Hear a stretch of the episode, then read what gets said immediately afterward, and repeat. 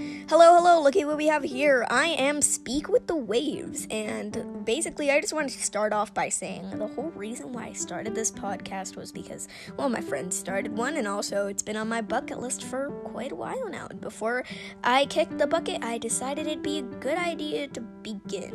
So, all I'm going to do on this podcast is talk about my life, life experiences, what I'm going to do, what I'm planning on doing, my hobbies, interests, etc etc., So, if you're saying this someday, someplace, somewhere, somehow, well, stick around as long as you want because my first episodes are going to be out soon. And yes, I might be doing some collaborations with the Overrated Teenagers podcast on Spotify that includes some of my friends. My next episode will be out soon, so enjoy. Bye bye.